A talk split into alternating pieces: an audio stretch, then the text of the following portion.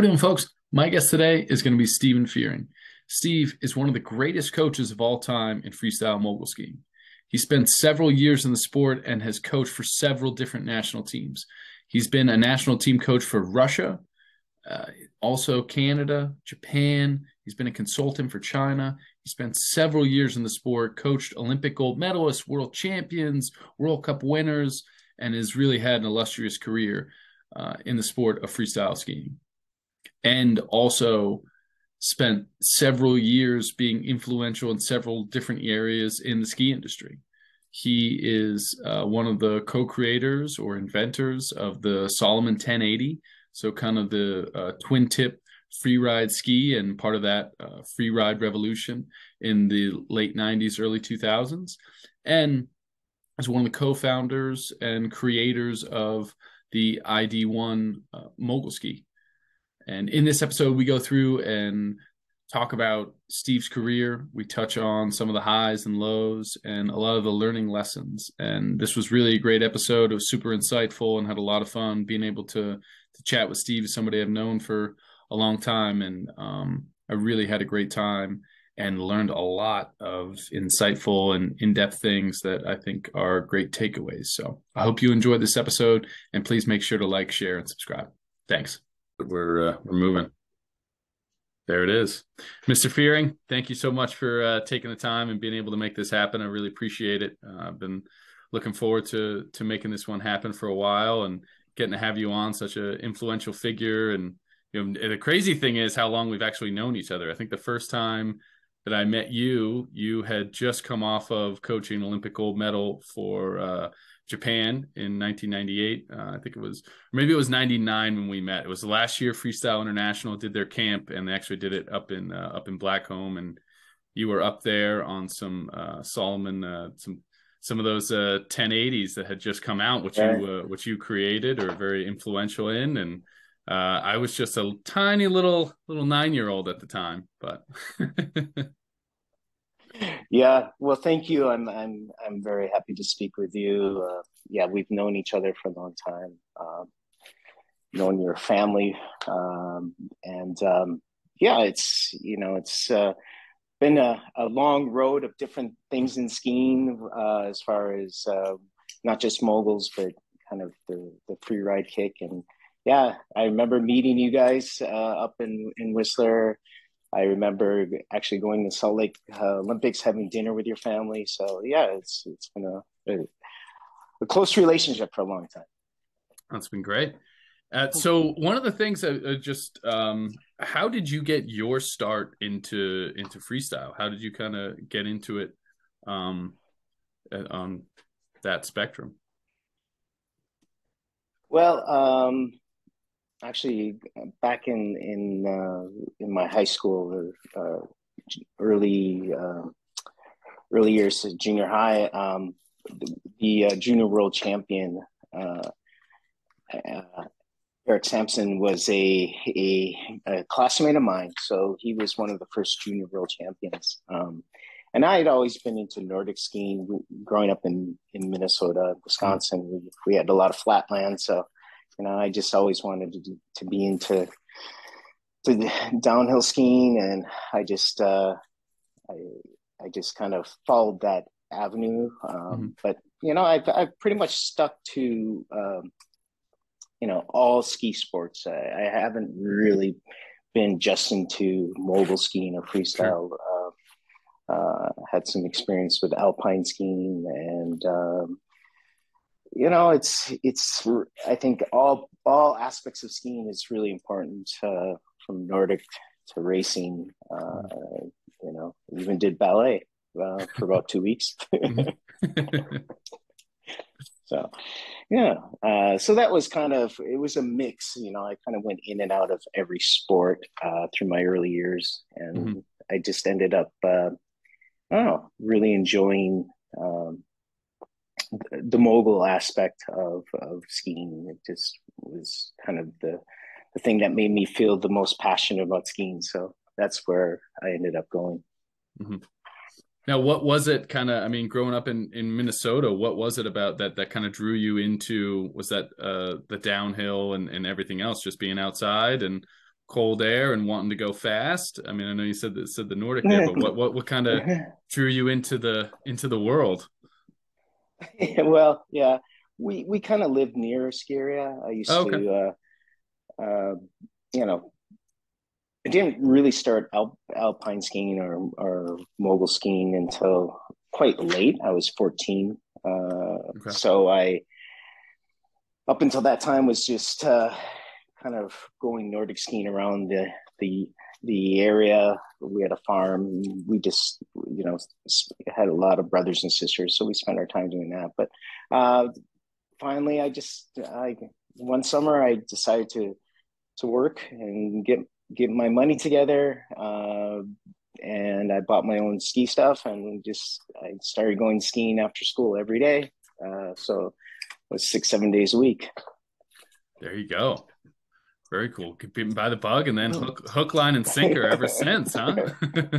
yeah, yeah. It's been yeah. It's it's it's it's been uh, you know freestyles. It's been really good, um, and it's you know it's something that makes me feel um, uh, when I'm in the mountains like I can ski anything, and that's why I've always had that mogul skiing passion. Mm-hmm.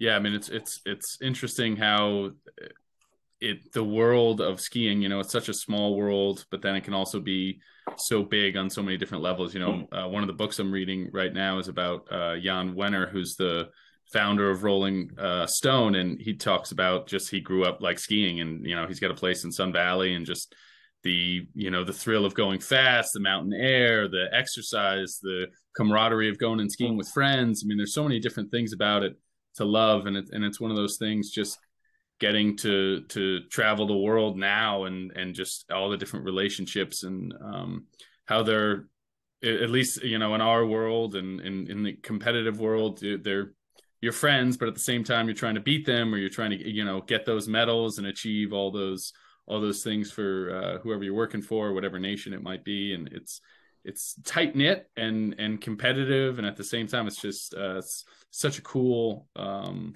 thing that you know really love. And it's crazy to see the the paths that you go down and, and where it leads you know i mean looking at your resume and all the different um, countries and nations that you've coached for and and had influence on. I mean it's just so uh, impressive and and inspiring to me um, about what Thanks. what the possibilities are. Yeah no absolutely. I mean it's mm-hmm. um, and not just in the mogul skiing aspect you know i mean just with uh you know i remember eight i think it was probably like nine, I think, when 13 came out. Poor Boyz Productions came out with 13. I think my parents bought it uh, for me for Christmas, and it was those Salomon uh, 1080 skis that came out. I was like, mm-hmm. what are these things? People are skiing backwards. I mean, the whole thing.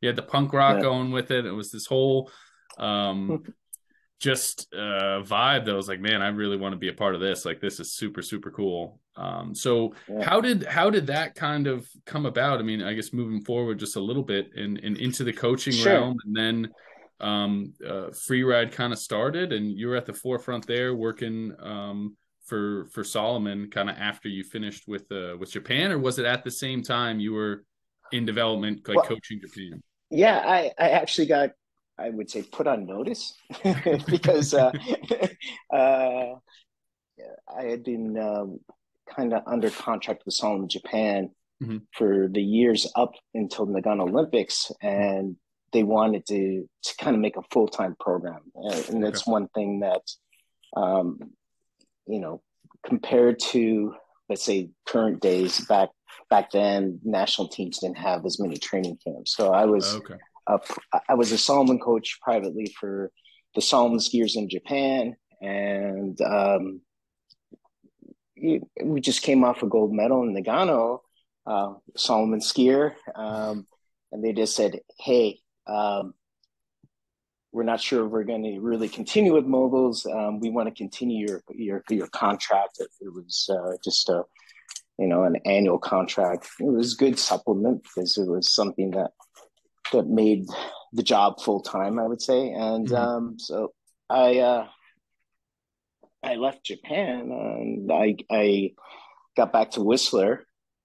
Um, and I was sitting in my my condo with uh, Mike Douglas, mm-hmm. and uh, we we had been uh, talking about you know how the the mogul skiers, uh, you know the Cussons, uh, JP Auclairs, uh, they they they were just spending a lot of time in the half pipe, um, and um, and in the slope uh, or just in, in the park. So um, we just spent two weeks like hashing it out, kind of sitting in in my my place, and I said, you know, I got to come up with a proposal.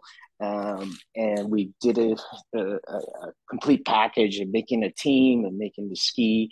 Um, I went back to Japan and I met with like six, seven different ski companies. Um, mm-hmm. Obviously, they thought I was, I, they didn't really know the reason, but I, I was connected enough uh, from the uh, the ski association and our success that I just went in um, and I was able to talk to you know directors of marketing and presidents and went to seven companies. And in the beginning, everyone said no. Uh, Mike actually, Douglas went to the U.S. Uh, kind of subsidiaries or mm-hmm. the also the French, and everyone said no. So it was basically six weeks after we had we had put the project together, and everyone had said no. So we were just like, oh, what are we gonna do? And it's, it just doesn't look good. And uh, then all of a sudden, Salomon Japan called me back, and they just because um, the marketing director had been out at that time, and I showed it to the president sales guy, and he said, you know, this is the coolest thing. You guys got to, you know, you got to come back. Uh, um, we love the videotape. We want to do something. So they called Salomon France and said, uh, "We'll fund it. We'll we'll we'll uh, we'll pick up the tab." So mm-hmm. it was Salomon Japan that actually kind of really pushed uh, kind of the project through because everyone else, you know, when we directly talked to them, they didn't want to do it, which was crazy. wow. That's pretty cool. So how long did it take once kind of the the wheels got turning and they they kind of said, "Hey, we'll we'll we'll we'll fund it," because uh, the response was obviously pretty awesome and influential uh, for years to come. Twin tips. well, yeah, and it's it's no secret. A lot of you know Peter Judge from Canada, we always joke about it. It's just you know the Olimark skis reinvented. so you know my grandparents had those in the garage. So uh, no, it's just you know it was it, it, it was um, it was actually the fastest ski uh, concept uh, to market that um, Salomon's ever done. Um, hmm. So basically, it was think seven or seven and a half months. So yeah, uh, we uh, so that was early summer um, when they finally said, you know, we'll fund it in June. Um, we were in Tignes France in, in October, mm-hmm. and um, Salomon, Japan. I was with, we were doing a, a, a Japan camp with Salomon. Mm-hmm. And they just drove me to Annecy, and we are at a, a sushi place, and uh, a white van pulled up at the end of dinner, and there was like 50 skis in there. And they said, you know, choose choose three or four shapes, uh, and um, we we just took three or four shapes, and and I just explained about the you know the twin tip and how how much we wanted, and um, in December in La Plagne, France, uh, we did our first test. I did it with the Mogul skiers after the the competition, actually after the trainings and the competition. Okay. Right there in La Plagne. So, um, and then it was, you know, hitting the market that spring. Um, wow. Pretty full on. Pretty full on. Wow. And what was the response by um, the the testers and everything? What did they What did they think of it? Um. Yeah, it was it was great. I I mean, it was it was a it was a mix of every country, and I think that was uh, that really kind of made the uh, kind of the spirit and and and part of the growth. Like I I remember some of the young French kids uh, from, from, the mogul team were just, you know, they were going off, you know, right away, like landing switch, uh, everything. We were, you know, small kickers, but you know, we, uh, Janne Janne Lahtela was one of them. He, you know, he he was probably probably one of the big influencers in in in kind of making that ski um, um, d- doing unique things. Because when when we did a competition that that next year in Japan, did some crazy tricks. So yeah, it was mostly mogul guy, mogul guys in the beginning, or mm-hmm. you know guys that transferred over from mogul. Sure. Um, and uh, yeah, it was just kind of a, created by that ultimatum of you know we, we got to find something new otherwise uh, we probably won't keep uh, keep moving in freestyle so yeah it was it was a big thing for them no i mean super influential i mean you look at a lot of those people that were on that ski i mean really were um mogul ski i mean you know started in that freestyle world that decided to to branch off i mean uh, Mike Douglas, as you mentioned, um, JF Cusson, uh, JP Claire, a lot of the Canadian, I mean, Vinnie Dorion, um, mm-hmm. with, uh, who else was in there that was going through? Um, a lot of French from when you know came off uh, of moguls and right Candide, the, Candide Candide. right? Yeah, yeah, he's yeah. still in it. Um, no. I mean T- Tanner Hall uh, he was probably like 15 or 14 at the time, and he was young. But I mean, he was a former uh, he was a mm-hmm. former bump skier in there as well. Um, mm. So yeah, it's pretty interesting and, and wild to see the growth. Mm. Now every single ski, it uh, at least that you see in the U.S. it seems are pretty much twin tips or that variety or Salomon yeah. or something. You know, I mean, it's all um, interesting oh. to see. Uh, that's got to be pretty cool to see the evolution and i mean that ski was so popular and that uh, that mm-hmm. color and then they had the the more thin the white uh, with the with the s in there and kind of more that that mogul ski um, which came out which i remember i yeah. wanted but they didn't make they didn't make grom size at the time mm-hmm. at least in that at least yeah. in the bump ski yeah yeah it was the the 1080 mogul i mm-hmm. remember yeah I think that's what Janne skied on, on um, in Salt Lake City. Mm-hmm. Yeah, no, super. Uh, yeah, that was really, really different. Uh, really cool ski. So after that, did you? I mean, you have the success. I guess we'll we'll backtrack a little bit into into more of kind of getting the start into into coaching because I know you were with the Canadian team from 92 to 95, right? As kind of the uh, technical coach and, and development coach there. And did yeah, right? So yeah. kind of got the got the start in there. Now, um, were you coaching on like more the provincial or, or club club level before you kind of got in there? How did how did the coaching start kind of begin for you?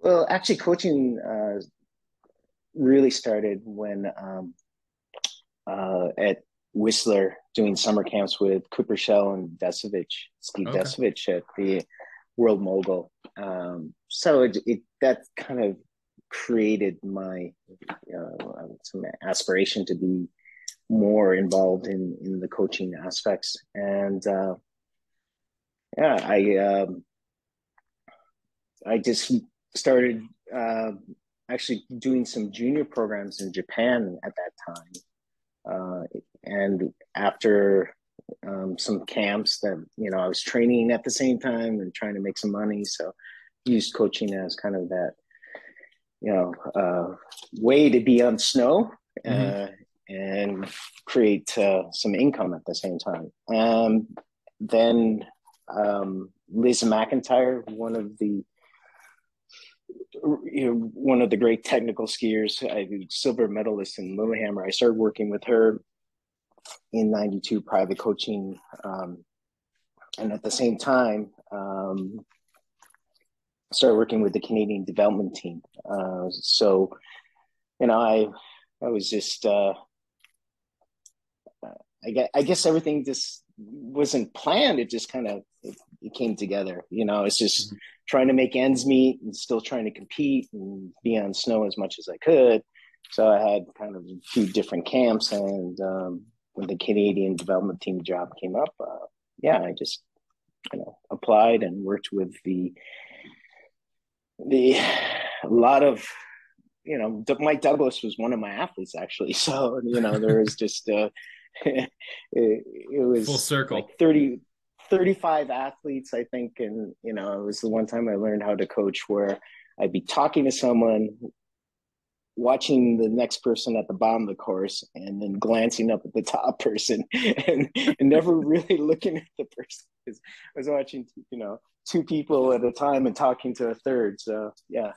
Wow. 35 guess, people. That's insane. That's crazy. Yeah. Yeah. Wow. It was in, yeah, we, was this constant, uh, you know, we you know, obviously worked in, into a slimmer team later on, but yeah, it was it was something I think that in the beginning that Canada really um, they Peter Judge actually uh, people don't know Peter Judge is the you know, current CEO of Canada, who's who's one of the the big influences in my life. He actually uh, changed what coaching is in freestyle skiing he's he's the one that actually made it a profession mm-hmm. um, mm-hmm. and I, I think that's what kind of drew me even though i, I grew up in the us my, my mom's canadian but mm-hmm. uh, by all means uh, uh, american grew up in the us and but i never worked for the us i, I just ended up in the canadian system and mm-hmm. you know it was the the levels and the training uh, that they provide coaches and I, I just really you know feel that um, you know Peter um, hiring Steve Desovich in the beginning just really changed how um, freestyle works. Because in the beginning, mogul skiing it was this kind of more volunteer coaches like Park Smalley back at the time in the U.S. Uh, you know, mm-hmm. he you know maybe do two camps a year. Um, you know, a lot of the old school um, Peter Young, Joe Ward, but it wasn't like a, a, a, real profession. So Canada really changed that and influenced the world because right now, I mean, you have specialty coaches, you have, you know, team managers, et cetera, et cetera. So yeah. And when did you first? So when did you first meet Peter? Um, eighty three, uh, at uh, Freestyle International. Freestyle, there you go. he had no idea how influential that camp really was, right? the world of, of of skiing freestyle. the, the world of skiing freestyle. That's that's for sure. Definitely, that's funny. So you're working under Peter, uh, or you're helping with with the development team there, and then so after '95, when do you kind of make that that transition to uh, Japan? Well, yeah, I, I was. Um, there's a group in Colorado, okay, uh, and that's where I was training at the time. A Japanese group, and okay. they were connected into, um, not national team members, but they were quite involved in mogul skiing. And mm-hmm. um, I I had been doing camps with them, and they just, uh, you know, when when Nagano was decided. Um, because at the at the time they they were more into uh, aerials and uh, ballet, and uh, they didn't really have a strong mogul program. So I was uh, one of the first foreign coaches, uh, or was the first foreign coach that they had worked with. But again, they you know their coaching system it was more of a a volunteer coaching system. Mm-hmm. So um, I just um, yeah, when they decide to hire someone, I think I it was like a four month or six month contract, and just started that way, and then every year it just got uh, a little bit better, and, and uh, I just spent um, a, a, lot more time uh, trying to make it a full time program, kind of more what Peter's envisioned, so kind of bringing that Canadian, you know, full structure, full year training into um, Japan and and getting that uh, that professional side of it because they had some good skiers yeah. for sure at the time when I got there, mm-hmm. but not the structure. and how hard um i mean now you've done it so many so many times but how hard is it to come in and and create that structure and how much would you say it's it's changed for you over the years from when like you're just kind of in Japan there to as you go on and and Russia and consulting in China and all those different like mm. w- what are those uh, I guess learning lessons or or experiences and takeaways where you've kind of tinkered with okay maybe we don't really need like w- what are the needs versus what are like the have to haves and kind of some of those things in, in creating those structures because that has to be super difficult on so many different levels of having to create the the proper system and i feel like it's kind of ever changing as well. Right exactly. You just said it perfect at the end bobby. You know it's constantly evolving. Um, mm-hmm. I, I can't really you know pick out uh, one thing from last year that maybe two years you know maybe i didn't agree with and definitely 10 years ago i thought it was the most important. So it's just yeah it's changing all the time. Sure. um, my experience with the teams that I, i've started with uh, in trying to make a full-time program it's it's just hard work. I mean you just you have to get your hands dirty. You have to do every job. You have to be working uh, you know just crazy hours um, because you, you you, when you go to these teams, um, they, they, don't have the resources in the beginning, but you know what kind of training and time and um, you know amount of work the athletes need to put in, and so you spend a lot of you know your personal time and, and energy just to get those things running. But by the time I started working with uh, you know after after Japan, after Salt Lake, um, you know it's kind of the the uh, the reverse where you know you, you, you get results and then you start getting funding. Um, you know but we all know we need funding to get results a lot of the time. And i and um, so you know japan started getting the funding so we started being able to hire more um, more specialty staff um, you know things to keep the athletes healthy uh, physios you know trainers but by the time um, you know I started working with Russia, it was, I mean, for me, it's it was, you know, I had a good idea of every position I wanted to fill, and I started out with a physical trainer, and then I hired an assistant um, technical coach, uh, Jim Sheeman, who's now working in Canada, and um, for, then we hired an uh, air special uh, air specialist coach, uh, Darcy Downs, know it's from your your your your old country of of Ireland now. But uh, you know, I just I have a I would say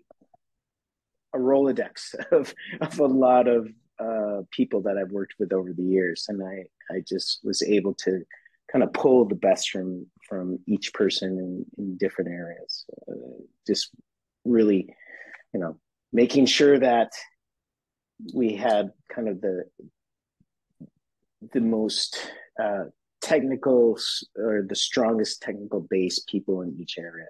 Um, mm-hmm. So I think that's you know something that you know I've been able to learn. I think you you probably hear a lot of times you know these these companies they you know they they they learn so much because they're sitting around a, a large table of uh, experts in, in every aspect of work. And so they mm-hmm. learn so much. And after two three years they probably you know know more um, than when they came into the business. And that's what i feel. You know I've just been fortunate to work with so many amazing coaches and and great people that uh, you know i just try to absorb as much as i can. You know mm-hmm. it's something that uh, you know, I, I, I, I feel lucky. Um, mm-hmm. and I, and I also have a lot of, you know, international wor- uh, workings with different countries of coaches. So, you know, I, I, I, it, I think freestyle, we, we have, uh, kind of that outside of Central Europe connection. Um, so I, you know, I've used a lot of Asian countries and and uh, you know, Russia's been one of my many. Um, I have still a lot of friends there, and I have a lot of friends in Belarus and Ukraine. So it's it's something that you know I think freestyle it's it's really been an effect this last year with us. Uh, you know, not to bring in politics, but I sure. you know I think that's a, a strong part of of uh, the freestyle family, and mm-hmm. um, yeah, I I learned so much from every country, and I don't I don't think I necessarily you know just show up at the the table and give them everything. You know, sure. I've I've come away full myself, so it's been mm-hmm. good. So, um, making sure you absorb like as much as you can and being very observant. Um, would you say? I mean, just kind of going into for you personally, like what are some of those unique qualities that that you kind of think that you have to be able to to help and and provide um, just throughout your career and and you know the success that you've had? Because um, one thing i mean i definitely just you know listen to you there. I mean definitely talk like uh, you don't uh, it seems like you don't think that you're the smartest person in the room and you listen and absorb that information and then kind of able to to delegate and, and let people kind of make decisions and make mistakes and and uh, things of that nature but what, what would you say just some are um, some of those unique qualities yeah um, well i, I it's kind of hindsight I, I i i really never knew uh, when I started coaching what you know what kind of coach I'd be. That I'm I'm someone who empowers um, the people I work with, athletes, coaches. Um, but I make decisions when people don't like to make decisions, and, and if I can explain that further, it's just mm-hmm. like you know if if if an athlete comes to you um, and maybe it could be as simple as like you know what what trick should i do which line should i ski mm-hmm. um, first of all the question is you have to look deep in, into why they're asking the question is because you know you could you could say an answer like oh you look good in both lines and you know these four tricks are looking good but when someone comes to you it's really you just have to take kind of the responsibility off their shoulders so that they can free themselves up to to focus on the task. Mm-hmm. And with that, I remember many times as a coach, you know, um, th- there's a risk in that because you know, die by the sword. you know, it's, it's it, yeah. things can things can go things can go great, and, but it, you know, it's never a hundred percent. And but I I just learned that being precise and exact on decisions when when the athlete asks and how they ask it, it it's really important because they're basically you know coming to you for for help to relieve themselves of kind of that external pressure and and and I think that's important. Yeah, no, absolutely. I think that's super insight. I mean, I've I've definitely remember times earlier on and like you know trying to come up with those decisions and that can be a hard thing when um, you want the athlete to make the decision or they're and and I mm-hmm. guess uh, probably being younger like I I guess I was naive enough to not understand that side of like them wanting some of that guide that real guidance and and as you say like you helping them like making the decision sometimes it's been wrong sometimes it's right but whatever else at least there's a clear cut this is the move this mm. is what we're doing stick to stick to kind of the the plan from there. Yeah, yeah, yeah. It's and you know it's it's something that um, uh, you over the years uh, the generations have changed too, mm-hmm. um, but the message is is kind of similar throughout every every person and and um, when you can when you can help a person uh, relieve some pressure and be able to focus more on their their competition preparations and kind of their their whatever their mental state because every every athlete has a different uh, mental mental preparation or kind of uh, competition uh, let's say a knack for it. And if if you, you as a coach can kind of take some of those pressures away it, it just it it makes them more confident in you know without kind of the giving them the you know you know you can do everything or you know it's, it's, it gives them the you know you know my coach is you know someone that you know kind of can make those decisions and so i can relax a bit mm-hmm. no it's definitely uh makes makes a ton of sense for sure what so so kind of off of that like what are what are some of those things i guess on the on the day to day or maybe it's comp day or organizationally what like what do you kind of decide that helps you stay focused on what you either you need to achieve or the team or or a certain particular athlete? Like what are those things that that kind of helps you stick to the bullet points or, or stay focused on on certain items? Um well i i would say the, most influential or the biggest um, point in my career was 97 it was before Nagano Olympics, and um, it was the World Championships uh, at, on the same course. Okay, and we blew it. we blew it bad. so, uh, um, oh boy.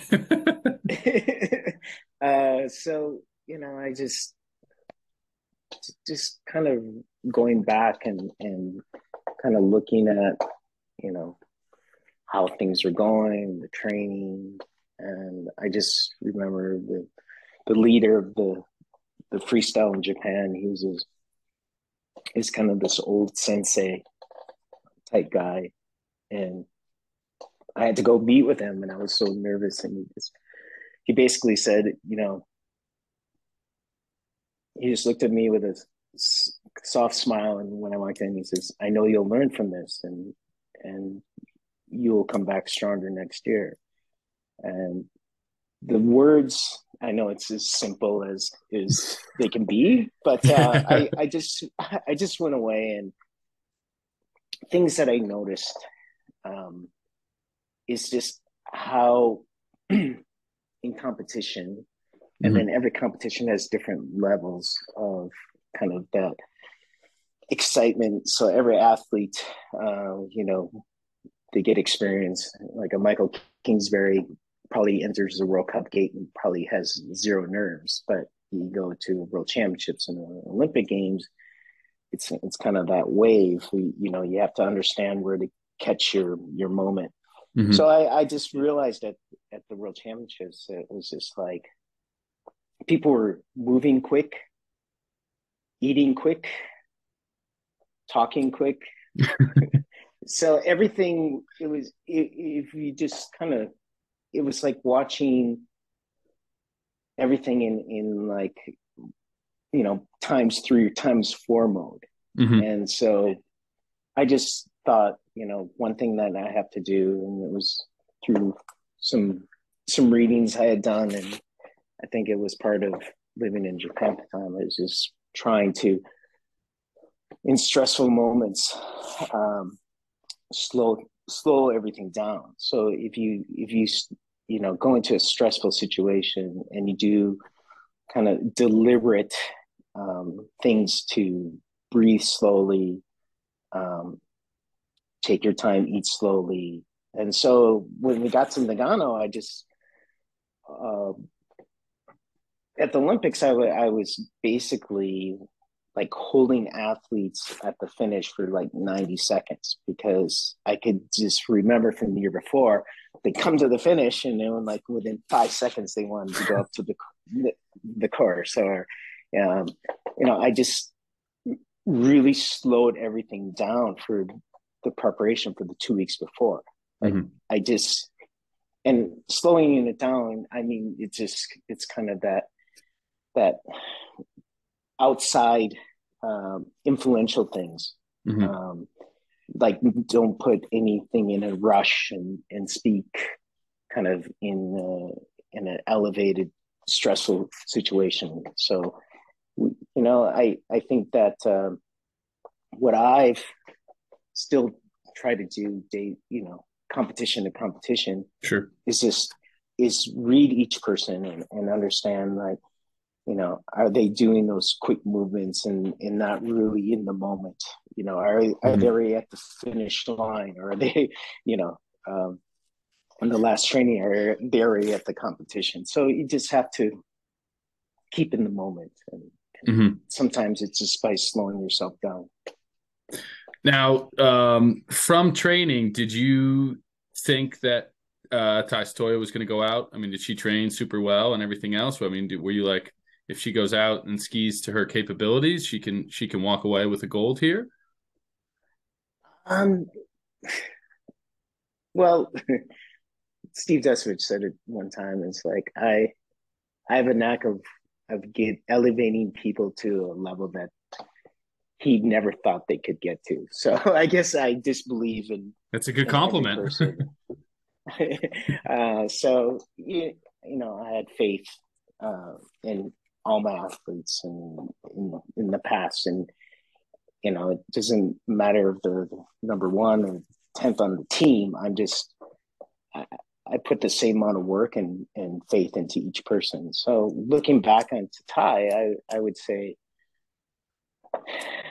um, in the beginning, no, I, I really didn't uh, think we we were in a good situation because a lot of personal things happened in her life. Her her, her father passed away um, right after the world championship, so it was not even a year later. Wow, uh, she was really stressed. Um, it was just like an emotional roller coaster. Hmm. So um, I spent a lot of time and effort just you know teaching her about how to to plan um you know uh just simple things. So like we had a i remember a 20 minute plan because i thought a 20 minute plan she was someone that you couldn't keep focused for for more than uh, an hour a day maybe 40 40 minutes a day an hour. So you know i came up with a 20 minute plan but I just gave her a way of, you know, being able to to deal with everything that she was stressed about, whether it was, you know, um, what had happened to her family, if it was about, you know, the stress of the competition, and so we we used that twenty minute plan, and at different points, uh, you know, I would specifically say, okay, now it's time we, you know, we have to think about your father and let's think about kind of what he's meant to your life and mm-hmm. And then we go through a warm up and do something and it's like, okay now we have to go through you know what what the competition plan is so through that 20 minute plan um and practicing it it's not just competition day you have to practice it sure. so by getting ready for that um when it came to olympics it, it again took a lot of of stress off your shoulders Mm-hmm. Yeah, that's. I mean, she skied great there, and that's that's. um You know, it's one of those things you always see, and it's it's. I think it's one of the joys, or one of the things that I really enjoy about coaching is just how every athlete is so different and so unique, and especially in this, right. you know, it is an individual sport, but being able to find the right buttons or the right things to make that light bulb moment or you know to have things kind of click and and work and you know some people you can be hard on some people you can't like there's just so many mm-hmm. different variabilities and my dad always said you know you got to have more than one arrow in your quiver. You can't just use that same arrow over and over again. You got to kind of okay got to try this maybe that'll work and and you never know what phrasing or i mean you know there's so many ways to say the exact same thing so it's always interesting about which one is going to work in the right way to get them to to make that change or make that big big leap and whether it's slowing things down coming up with that you know 20 minute plan or what i mean it's super super at least i find it super interesting and it's super cool and and unique to get those those insights and and just the relationship building that you have with with those athletes i mean they all i mean you i've you have like so many little like family members i feel like you know especially over the years you know you you invest mm-hmm. as you talk about all the hard work and all the time into those athletes all for an unknown i mean you never know what's going to happen at the end, uh, obviously you have what you're hoping for, but life seems to to go in wild ways. yeah, yeah. You you you you summed it up really well, and yeah, something that uh, you know next year you know, there's things I, will definitely change, and uh, yeah, I, I really feel that uh, when I spend more time with people who kind of have new experiences, um, a variety of experiences, um, and I I think now as you're working with different teams, you're going to start feeling like how different cultures and countries influence a lot, you know. And I've mm-hmm. always taken my jobs. I love coaching, but I've always loved more the cultures or the different languages. Mm-hmm. And so that's been part of how I've been led on this international path because it makes the job more interesting for me. Mm-hmm. Interesting. Hmm. Now, what like like speaking to that, what are what are some of those things that kind of help you uh, stay focused on whether the daily or monthly kind of plans and things like that? Um, you know, to, to the different cultures and languages, kind of keep keeps you engaged and and I mean, it's a whole new world of learning. I feel like you know when you go from Japan to to Russia, that's a pretty big jump in in mm-hmm. culture and language and everything else. So so what are some of those things that kind of um, are is able to help you stay focused? Um,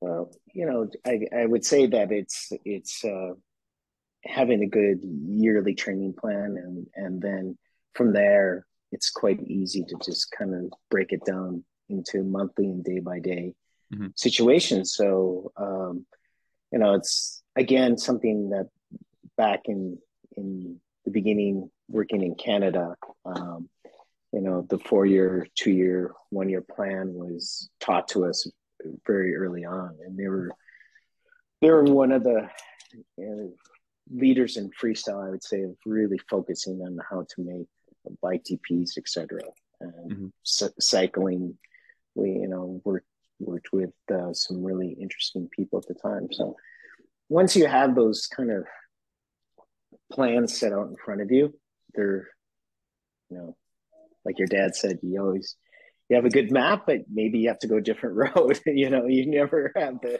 exact path, and, and and you find things changing. But just having that general plan um, and trying to just understand it, then it's easier to make those those path changes when you're in the mm-hmm. moment. Yeah.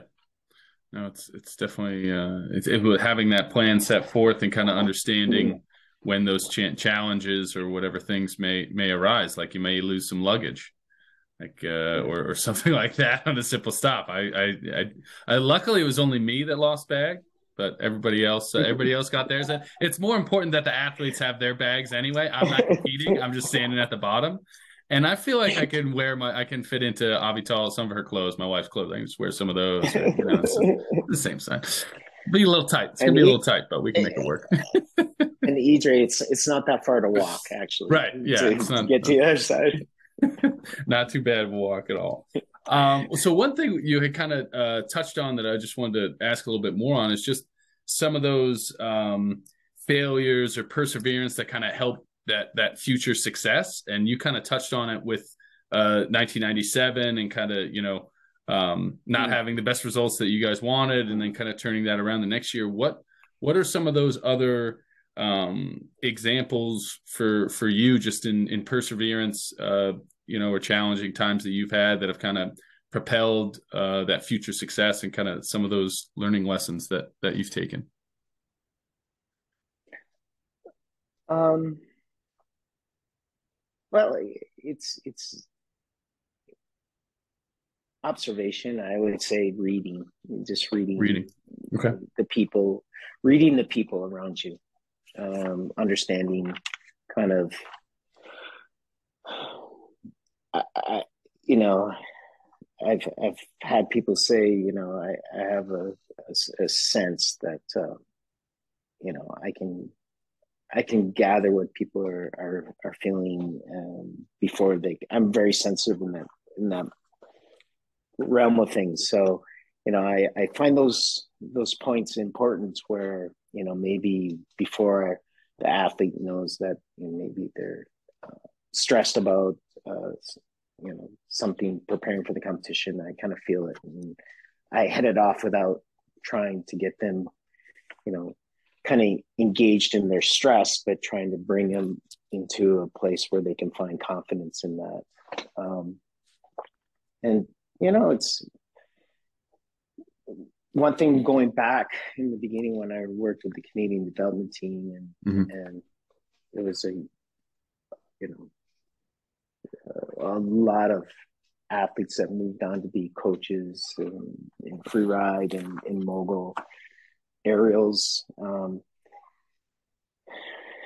it's just when you get into that gate, it, uh, it, there has to be a real sense of the confidence that you say. You know, mm-hmm. you can't just be, you know, that cheerleader coach. You have to you have to say positive things, but they when you say them, they really have to be in a foundation of something true.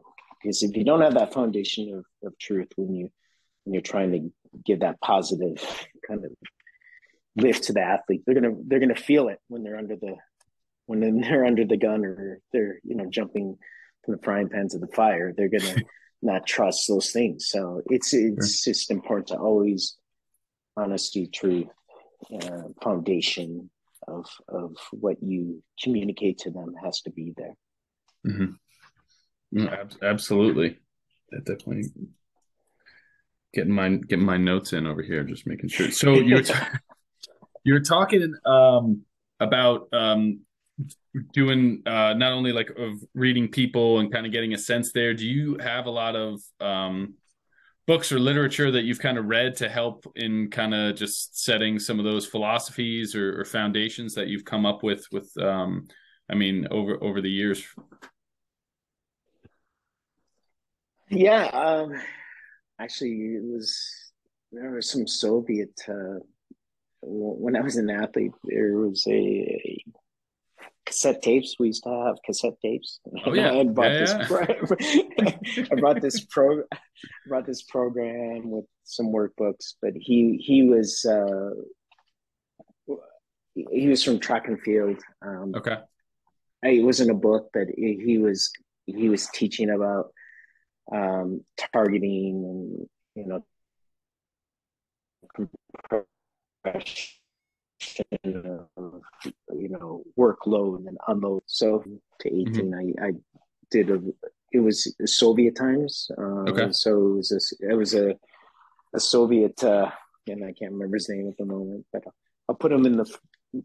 I'll look it up and send it to you later. Um, and then it, when I was in Asia, it was actually uh, a lot of influence from just Asian philosophy. Um, you know, especially let's say in, in the Chinese philosophies, of, you know, just how you can kind of control your thought emotions. Mm-hmm. So I used to walk around with cue cards from, you know, different quotes from Chinese philosophers. So it's, it, I guess it's not just specific books, but sure, just trying to gather information from different cultures at different times. And I mean, it's, uh, do you feel that's made you, I mean, just much more rounded, being able to know those kind of different, um, cause it's got to be difficult to, I guess, um, get that message across? I mean, does it make it easier when you have a better understanding of the culture to be able to um, get through to some of those athletes or, or, different people in the organization that you're that you're working with? Yeah, well, real life experience and living. So sure. I, I, lived in in you know Japan for on and off for twenty years, um, and even though Asian cultures are very different. There's a basis of similarity. Mm-hmm. Um, China, Korea to to uh, Japan, and I I just um, yeah I think being kind of really in in in the in the situation in the day to day life, uh, you you start to learn um, how those things really can mean something. And back to you know when i grew up in in the U.S. and spent time in Canada, it's it's kind of like you can take those past uh, experiences and and bring them into the the most current situation. So yeah, it's it's been it's been important for me to always have um, you know a, a time where I'm just hundred percent into um, the culture that um, I'm, I'm working with, and that way I can just you know better feel and better understand um, what's mm-hmm. going on.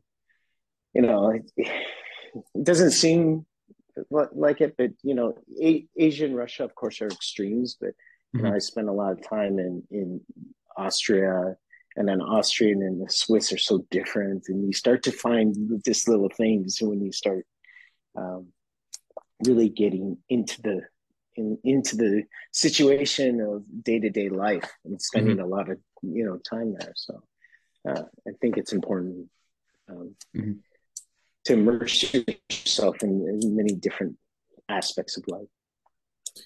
Do you find that difficult? I mean, going going around. I mean, it seems like it would be. Uh, uh, I mean, but that seems like that's one of the unique things to you is that you kind of enjoy that being able to get into the culture and and things like that. For me, that seems like it's it's a hard thing to to be able to immerse yourself. But maybe I just need to be more open minded. uh, yeah, I don't know. It's just something. It's been uh, something I've always aspired. Uh, mm. I just love, um, you know, there's, it's really rare that I'll find something that I dislike in a culture. You know, I, yeah, there's things that I would not bring back to my life from day to day, but you know, it's when when I when I'm in someone's country or I look at like it's I mean someone's home, I can really embrace everything in, in their surroundings and understand it. Mm-hmm. Yeah, it's you feel relief sometimes when you you're in a let's say a situation where you kind of want to take a break uh, you know from from that um, but I, th- I think it's part of you know growing there's things that um, in every country i've been that i still carry with me and mm-hmm. you know, it's some something that um, if i'd never lived in those countries or, or worked in those countries and did all aspects of life it, it would not have uh, influenced me the same way. So, you know, I've I have every country that I've worked with inside of me, and I, I, I think it's it's developed me as a person and a coach. Mm-hmm. No, absolutely. That's super super cool. So, um, what just uh, for those out there, just kind of maybe they're starting to get work their way into coaching, or just uh, maybe they're athletes, or just in general. What what would you be some words of wisdom um, that we kind of haven't touched on uh, so far to maybe maybe help them with either they're struggling or things are going really well? What what kind of um, words of wisdom would you ha- would you have? wisdom. um, I I would just say enjoy the process, and I know that's cliche in a lot of ways, but you know, I've I think no matter what level athlete you're working with, the development, you know, you can be working in a region, you can be working in the club, you can you can be doing a, a fun camp, you could be you know with your best skiers on the national team but every development is just something that you have to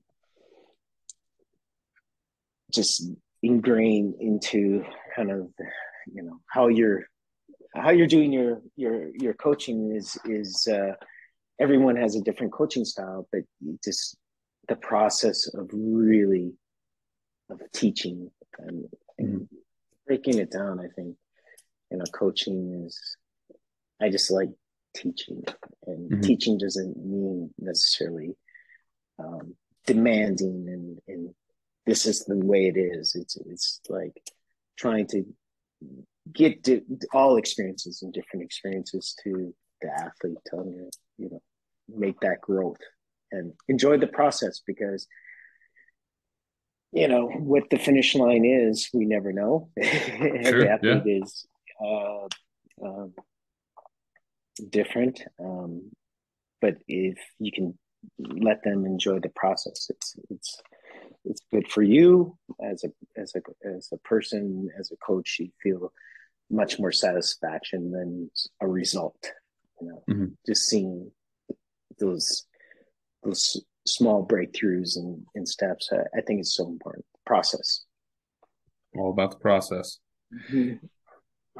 And that's always the thing too, right? It really is the process and that part of the journey getting to go through because I mean, at the end of the day, you get that result and you get to or you don't get the result and you either enjoy it or you don't and then it's just right back to training again anyway. You might take a slight break, but then you're just climbing up the water ramp or you're at the top of another mogul course somewhere just trying to get better or whatever else may happen, right? Yeah. So you better be enjoying the ride because uh, otherwise why are you doing it?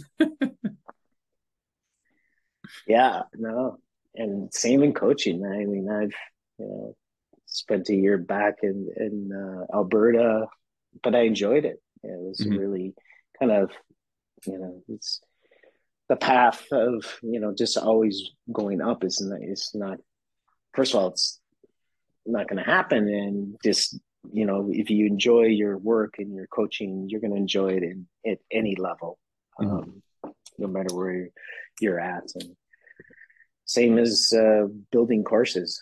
I think I've shoveled this more this October than I have in the last five years. So. Uh, it's building season, you know, working those shoulders and everything. now I got a, I got a question. Some people might be upset with this, and you don't have to, but I'm just curious. You know, six time Olympic sure. coat, uh, coat like been a part of six different Olympics. What's the favorite, and what's the least favorite? I mean, what are the or they all have their own that you enjoyed and that you loved and uh, i'm just curious there. There's so many different ones to kind of kind of go into. Do you have a particular one that is a favorite and one you really hated or no? Uh no I, I, think i need to be politically correct. I don't know who's going to be watching this. But every you know i'm nostalgic. I, I just think the earliest Olympics, it, it just felt different. Now it mm-hmm. just feels more com- commercial. And I'm not saying it's the, you know, whether it's, it's nothing to do with country. It's nothing to do with uh, location. It's just, maybe I'm just getting kind of numb, numb to it, but uh, it just, it seemed like in the beginning, it was just, you know, like training on NBC sports back you know, when you had four channels on the TV and sure, you're just watching the Olympics, it just felt more, more nostalgic. So mm-hmm. the earlier, the better for me. I got. Uh, now another thing I wanted to touch on, which especially um, we can't we can't forget. I mean, ID one. Uh, pretty sure oh. it's got the monopoly on mogul skiing right now. I don't know. There's there's not too many other of, the, of those skis uh, kind of out there. Mm. How did how did that because uh, that kind of came a little bit after um, your time with salomon and everything else. How uh, just kind of talk me through that kind of brainchild and the birth of the now dominant i think they have uh, the last three or four olympic gold medals on the men's side and uh, probably on the women's side as well. I mean it, has been a it's been a run of id one. That doesn't seem to be ending uh, anytime soon Well, the the meat of the story was actually um, Uemura uh, mm-hmm. was seen with uh, Heart, and um, it was something to do with. Uh, it was very difficult to get Japanese um, to change to companies, so she wasn't coming to Salomon, and her sponsor was um, Bollé uh, Japan, mm-hmm. and which is Fujimoto. Mm-hmm. Um, and uh, he just said to me one day, I, I want to make a ski. And so uh, we were at um, like ISPO in Japan, like the ski show. Yeah. And, uh, he just came up to me and he said, "Okay, we want uh, we want to name the ski something to do with identity, and we want it to be like one word." And so, so he just started throwing out all these ideas, and so I I gave him like three names, and you know he sat down and he just started doing Google searches to make sure everything was you know like he could he could uh, trademark the name, and he just mm-hmm. came back with ID one was one of the names I put forward. So we started with the name, and then and then from there, um, it was actually Janne Lahtela and uh, myself. We had a lot of influence in that, and Janne was actually um, finishing his contract with salomon so it was it was him and I, um, and then Aiko kind of it, was it was pretty much a a, a safe uh, comparison to the the Salomon Mogul 1080 mm-hmm. um, mm-hmm. as far as the the general shape, but we did change some of it. And I think uh, you know I've I've been to both factories, Salomon and ID1 mm-hmm. um, mm-hmm. in, in Japan, and they're just different cons are just completely different on how skis are made. Like you go in the Salomon factory and it's like just robotic and it's just like you know skis are just pumped out like mm-hmm. you know one you know 100 every you know minute so yeah. you just have a, a uh, and then you go to you know id1 and just see the work but uh, the wood the japanese wood and you know maybe we don't have to go into kind of it's on the ID1 webpage, but the, the wood that of, of of Japan is very unique because it's it's it's light, but because of the typhoons season and everything and the high winds that they have, the mm-hmm. trees, the DNA of the tree has a lot of bending factors that are quite quite good. So the lightness and the bending factors of the wood and the consistency. Um, and so I think it's that's the biggest point is not only the the shaping of the ski, but the construction of the ski and and the rebound effect. It's really particular to this kind of wood. So that was my sales point. well, they keep selling them. I mean, they're by far the uh, the best ski out there, and the market is uh, seems to be good. And they're they're everybody. I would say it's got a pretty good share of the market, uh, at least in freestyle. Mm. That's for sure. It's definitely got a good got a good share. Mm. Well, uh, Steve, thank you, uh, thank you so much for uh, for taking the time here. This has been a lot of fun to to catch up and uh, shoot the breeze a little bit. And uh, I got a I got a good amount of notes here, so I'm going to go back and I'll get to listen to this again and kind of absorb as much as I can. So I really appreciate you uh, taking the time and, and coming on. Well, thank you, Bobby, and I wish um, you guys a, a really good uh, success in December. Um, I'll most likely see you guys in January, um, so I'm going to be joining up with you guys, and uh, we can sit down and, and talk again. Or Love if you have any questions, Absolutely. Pop, pop, pop me a, a message if you want clarification. yeah. So. Absolutely. All right. Thanks a lot. Thanks, uh, everybody. Thanks. Appreciate it. And say hi to the family. Yeah, yeah. Right, bye. Hey, everybody. I hope you enjoyed today's episode. Please make sure to like, share, and subscribe. If you're watching or listening on YouTube, please make sure you hit that bell button so you get notified every time a new episode drops. Thanks.